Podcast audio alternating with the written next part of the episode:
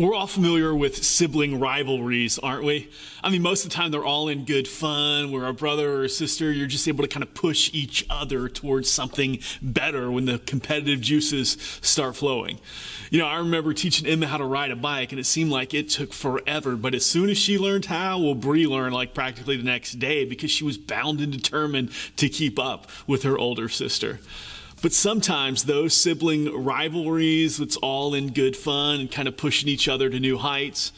Well, sometimes they can turn sour. There can be this bitterness or something that begins to take root. And usually that happens when the younger begins to outpace the older.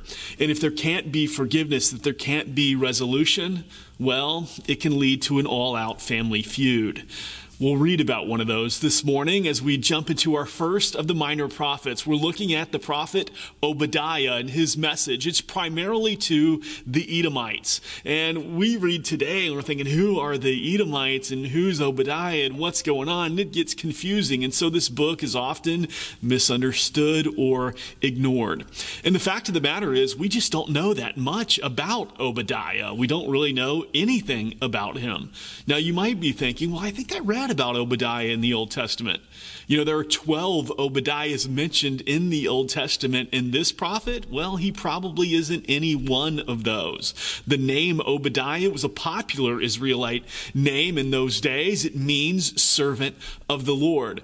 And so this prophet, he writes, and he writes concerning the Edomites, but we don't even know when he wrote. He's one of two prophets that we can't really be dogmatic on the dating. We know that he wrote during a time when Jerusalem was being attacked, and the most prominent attack was by the Babylonians in the fifth century. So perhaps he was a fifth century prophet.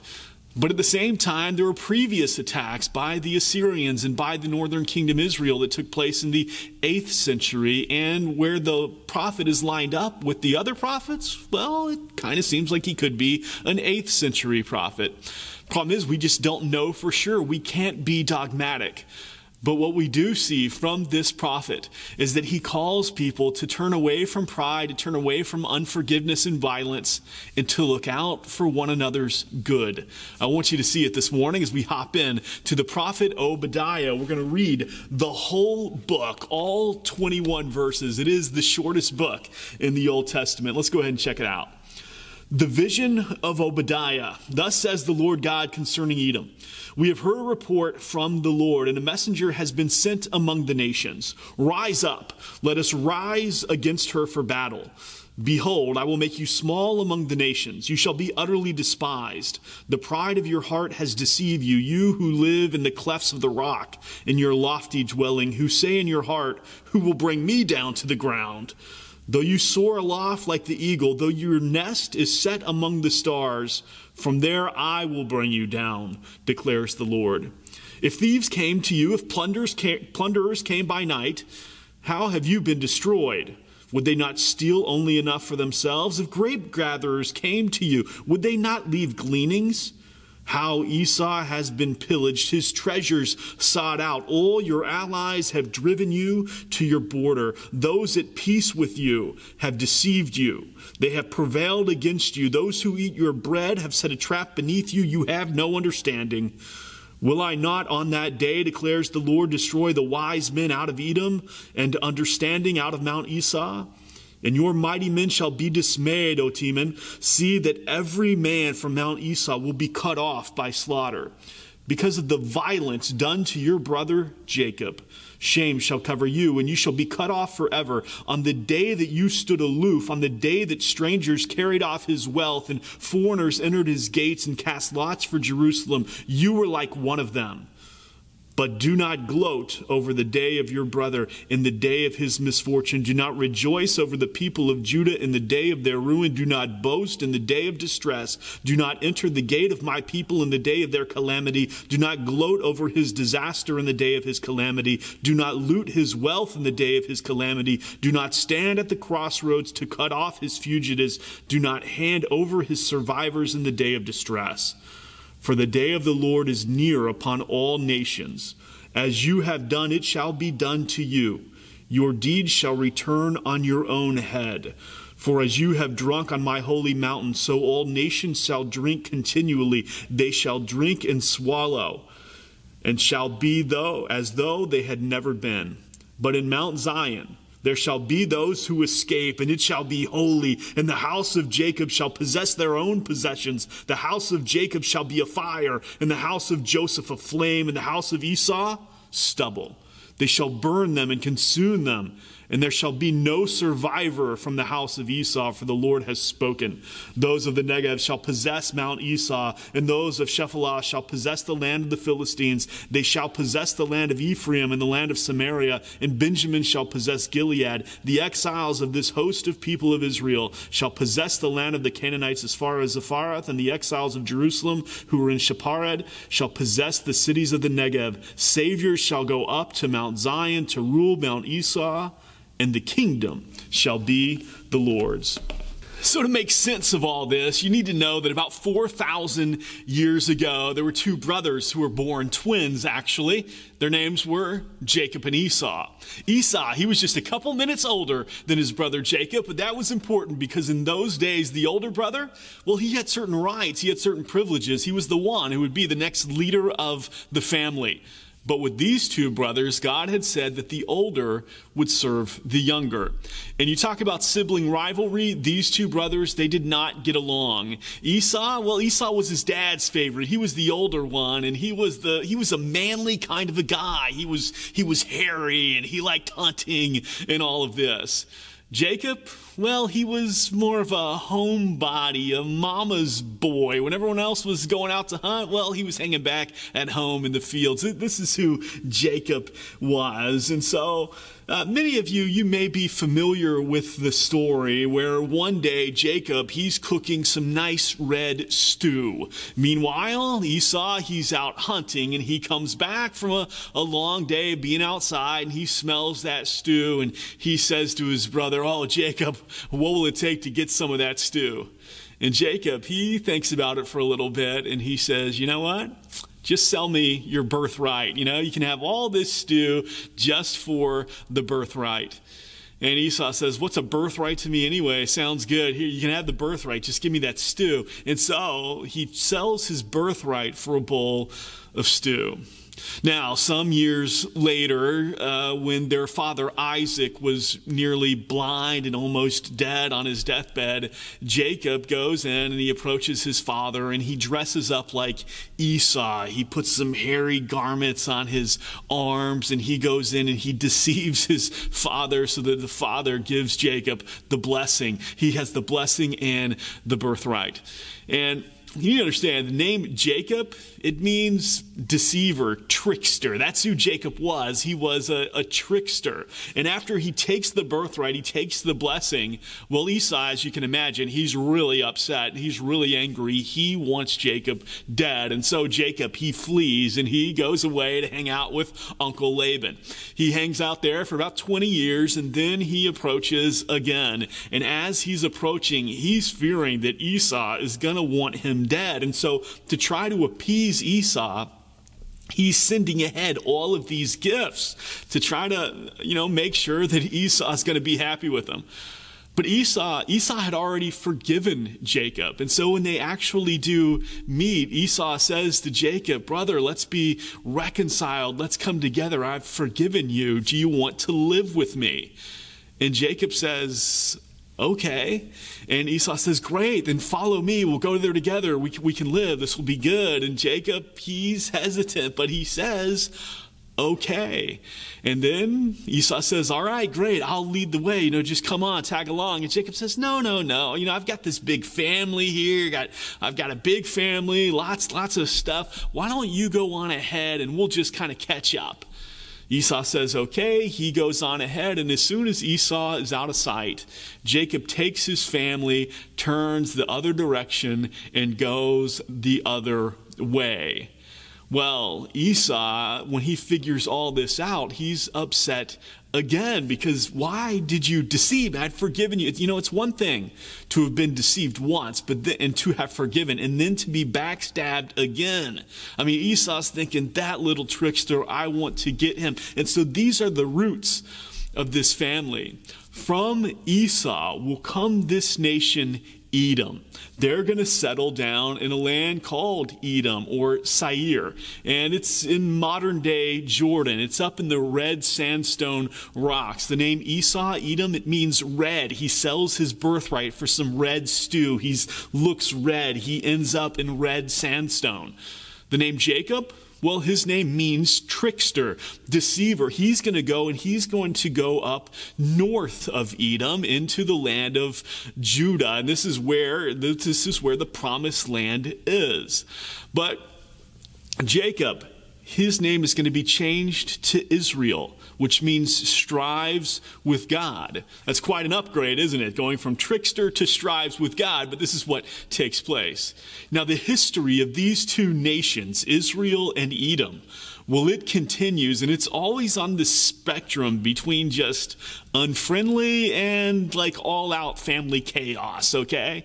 So basically, as you know, Israel ends up in Egypt. When they're freed out of Egypt and they're trying to come up and p- possess the land, they want to come up through Edom. And they ask the nation, hey, can we just come up? We'll go right through. We won't touch anything. Anything we do touch, well, we'll, we'll pay you for it. We'll make it good. And Edom says, Oh, no, little trickster. We know you all too well, you Israelites, you people of Jacob. There's no way you're coming through our land. And so they make them go around all the way south through the Gulf of, or around the Gulf of Aqaba. All, um, it's, it's a big trek that he sends them on. And so they end up wandering around in the wilderness for 40 years. And the tensions just never go away. I mean, David, when he was king, he won some battles against Edom and made Edom his servants. And there was other battles against Edom that went on, and then Edom kind of got stronger and, and was doing some battles against uh, Israel, and all of this was taking place. So, as we come to the book of Obadiah, you understand there's all this drama, all this backstory that's taken place between Edom and Judah. And at this time, well, there's a lot of drama going on in Judah. As you know, the kingdom's already been torn in two. You've got the northern kingdom Israel, southern kingdom Judah, and right now, battles are being won against Jerusalem in Judah. Meanwhile, Edom, well, he's sitting down there to the south of Judah and he thinks, hey, we're good. Why? Because the highest mountains in Israel are about 3,000 feet high. The highest mountains in Edom, where they were 5,000 feet high, and that's where the Edomites lived, up high in the red sandstone mountains. And they're saying to themselves, oh, look what's happening up there in Judah. Well, nothing's going to happen like that to us. I mean, who can bring us down? We soar like the eagles in the stars. We're good. You see, at the heart of Edom was pride. They thought they were something when they were nothing. They thought they were indestructible, that no one could touch them, that they were untouchable. At the heart of Edom was pride. You know, oftentimes we don't take pride very seriously. You know, I mean, there's certain sense. If you get into a small group or whatever, accountability group, and you're talking about what you struggle with, you just know. I mean, you're, probably not going to say, you know, I'm a I'm a kleptomaniac. I just tend to steal stuff all the time, or you know, I just have this burning rage within me. Sometimes I, I just want to kill somebody. I mean, you're not going to say something like that because you know, you say something like that, you're turning heads. But if you say, you know, I just struggle with pride, I mean, people kind of yawn. Oh, pride, yeah, you know, that's we all struggle with that one. You know, it's it's one of those that we think is safe. It's a safe sin. Now, this was at the heart of Edom, and in this book, we see just how seriously God takes pride. If you were to look through the scriptures, you'd see that what pride is is pride ultimately says, "I don't need God." Pride says, I don't need God. And pride says, I am where I am without God. You know what pride is? Pride is ultimately prayerlessness. Where you don't, you don't get up in the morning and say, I just, I need God today. It's just prayerlessness. It's just going through life thinking, I don't need it. I don't need to talk to him. It, it's, it's lacking that time to prayer. The other thing pride is, it's ingratitude. It's never stopping to give thanks to God. Why? Because you ultimately think I did this without him. I mean, if you're not thanking him for what he's done, what that is, that expresses ingratitude. And that's that those are the distinguishing characteristics of pride. Pride is prayerlessness and ingratitude. That was Edom.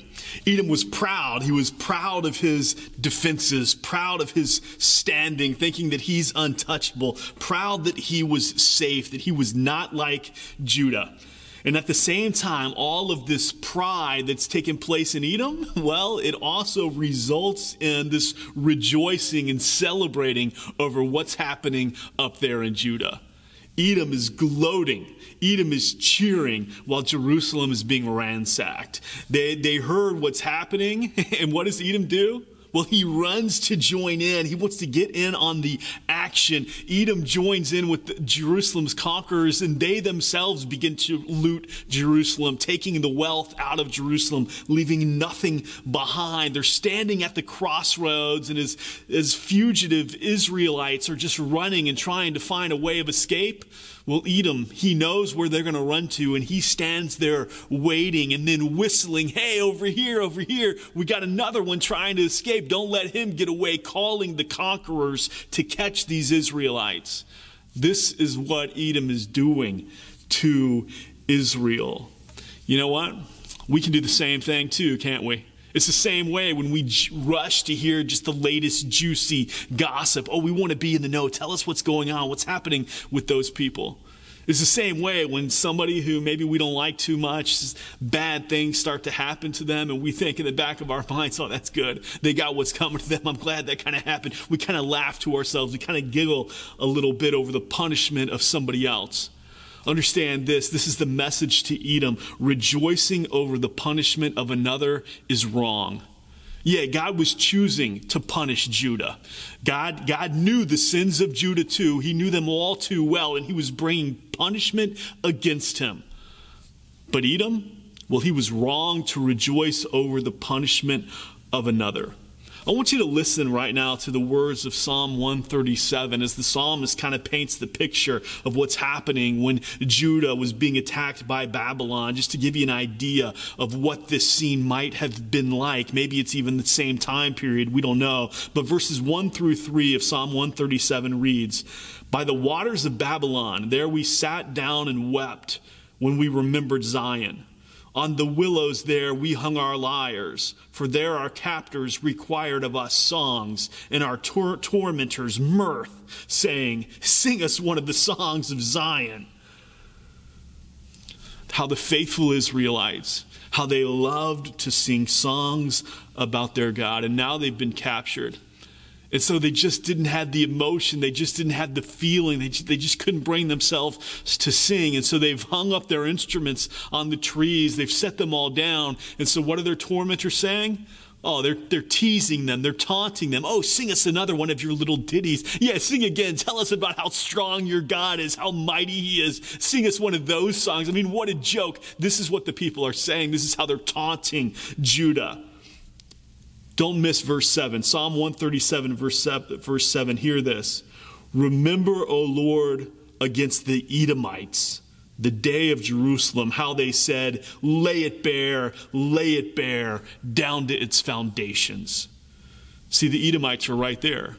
They were right there, joining in the taunting with all the other captors, cheering on the Babylonians. Lay it bare, lay it bare, watch it burn. They were cheerleaders at the destruction of Jerusalem. Yeah, when Edom heard that there was a whooping going on up in Judah, well, he was first to run up and just kind of cheer it along and to even join in on the action. He was delighted to see that this nation, this rival being brought down. Oh, those tricksters, those deceivers, those people of Jacob. Oh, they've been our lords. They've been our younger brother, and we've always had to serve them, and they've had dominion over us. Oh, tear it down, tear it down, right down to the ground. This is what Edom is saying. In Obadiah, well, he lets you know that God is very angry about all this. He's very angry with what's happening, with what the Edomites are doing. God knew the sin of Judah. It's why he was being punished. It's why all this was taking place. But calling Edom and watching them just gloat over what's happening, well, he would not stand for that. Why? Because Edom knew the plan. Edom knew God's intention. Edom knew that they were supposed to serve Judah. Was, was Judah worthy of being served? No. But this was God's people. This was God's plan. This was how God was going to bring about the Messiah and bring about blessing for all nations. Edom knew this. But because of the rivalry, because of this family feud that ex- had extended through the generations, well, he sat there gloating over the demise of Jerusalem. He sat there, he, he sat there cheering on his destruction. So, Obadiah says that Edom, you did all this to a brother. Notice how personal the language gets in this section, in this book. In almost half the verses, he calls Edom Esau, and he calls Jacob Judah. See, he's, he's enforcing this idea that you did this to a brother. He's reminding them, you are brothers. You came from the same womb. You had the same parents. You were twins. You're supposed to look out for one another's good. You were supposed to serve your brother, and instead you cheered his destruction. That's why the pronouns are masculine throughout this book, because it's pointing out that these are brothers and you did this to a brother.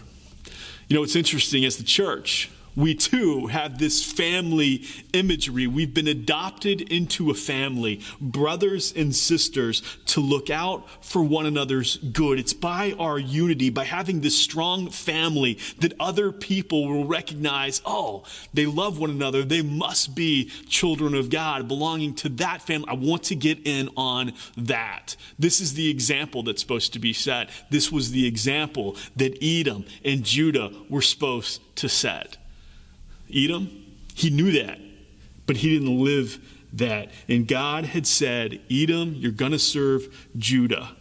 This was to be his law. This was to be what he was supposed to do. But they despised God's plan. They disrupted that. And so they gloated over the destruction of Judah. They sat with pride in their mountaintops, thinking that, hey, what's happening up there will never happen to us. Who can bring us down? And so what does God do? Well, he brings them down. He says, I will bring you down. You who think you can't be brought down, I will bring you down. He even tells them how he's going to do it. Verse 19, he says, The people from the Negeb will possess you. You know what happened? Well, what happens later in 553 BC is the people from the Negev, that is this nomadic tribe of um, Nabateans, these Arabic people, they come in and they have this agreement. You even see this in Obadiah. They're supposed to be friends. They have this treaty. Edom thinks, oh, yeah, they're, they're our partners, they're our friends, they're, they've got our backs yeah, they're going to backstab them. The Nabateans will conquer the Edomites, and Edom will be no more. They will be wiped out. So, you know, we read all this, and we see all this about Edom, we see all this about Judah, and this ancient rivalry, and now Edom's no more. And we can read this and say, well, this is all very interesting. I like the history, but what does this have to do with us today? I mean, how does this apply for us today? Well, the prophet Obadiah, he actually takes a very interesting turn to tell us, even today, exactly how this works out. In verse 15, he turns from Edom and he says that on the day of the Lord, that is on the day of judgment, while judgment is coming to Edom, yes, judgment will come to all nations. Any people who struggle with pride, any people who struggle with unforgiveness, any people who struggle with violence, any people like this, they will get what's coming to them. Any, any, any people who look at themselves and think, hey, we've got this we don't need God. We got here by ourselves. There's no need to be thankful. There's no need to pray. I mean, look at who we are. Any, any people who trust in their military might or their financial savvy, any people who say, look at us, we're good.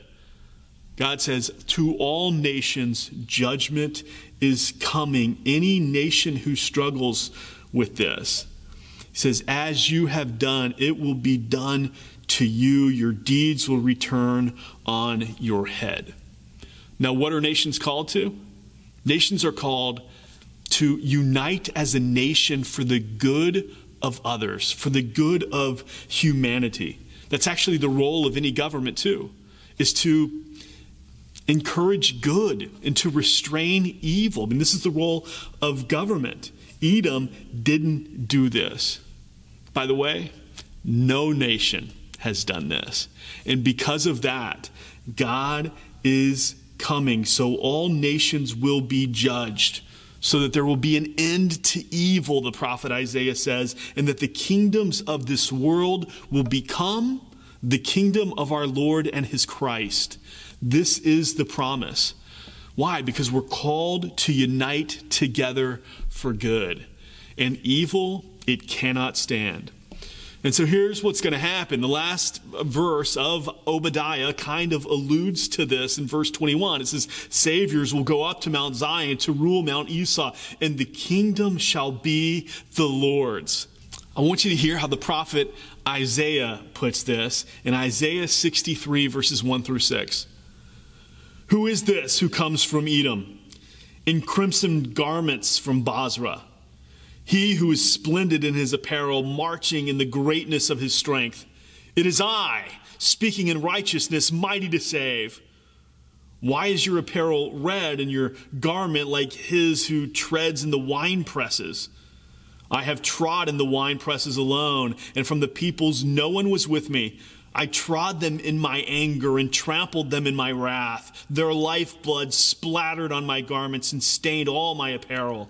For the day of vengeance was in my heart, and my year of redemption had come. I looked but there was no one to help. I was appalled, but there was no one to uphold. So my own arm brought me salvation, and my wrath upheld me. I trampled down the peoples in my anger. I made them drunk in my wrath, and I poured out their lifeblood on the earth.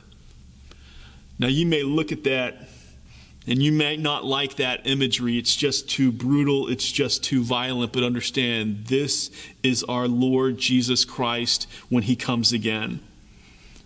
The people will be saying, Who is that marching out from the land of our enemies? Who, who is that coming out of the land of Edom? Why is he red? And Jesus says, It's I. It's I who am mighty to save. I'm stained with blood over all those I conquered. See, understand this God will conquer his enemies. God has enemies and he will conquer them.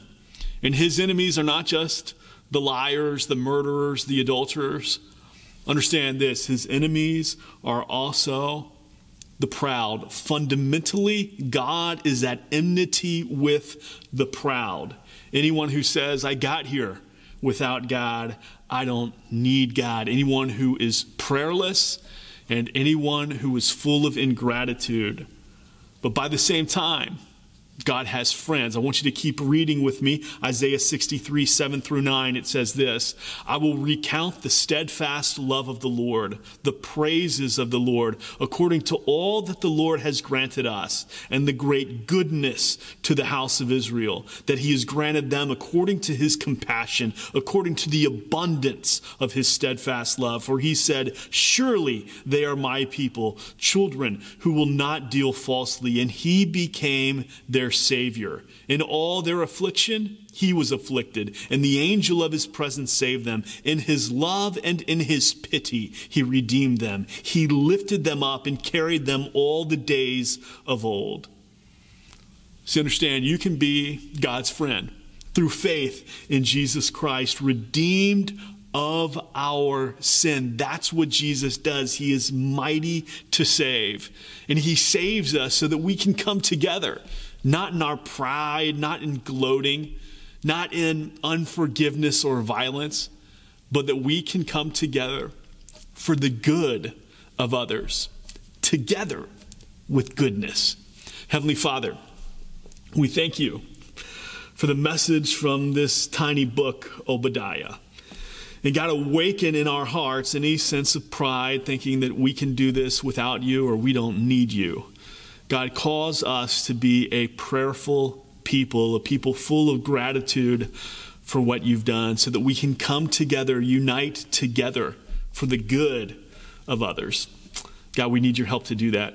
So we ask this by the power of your Holy Spirit and the grace of your Son, Jesus Christ. Amen.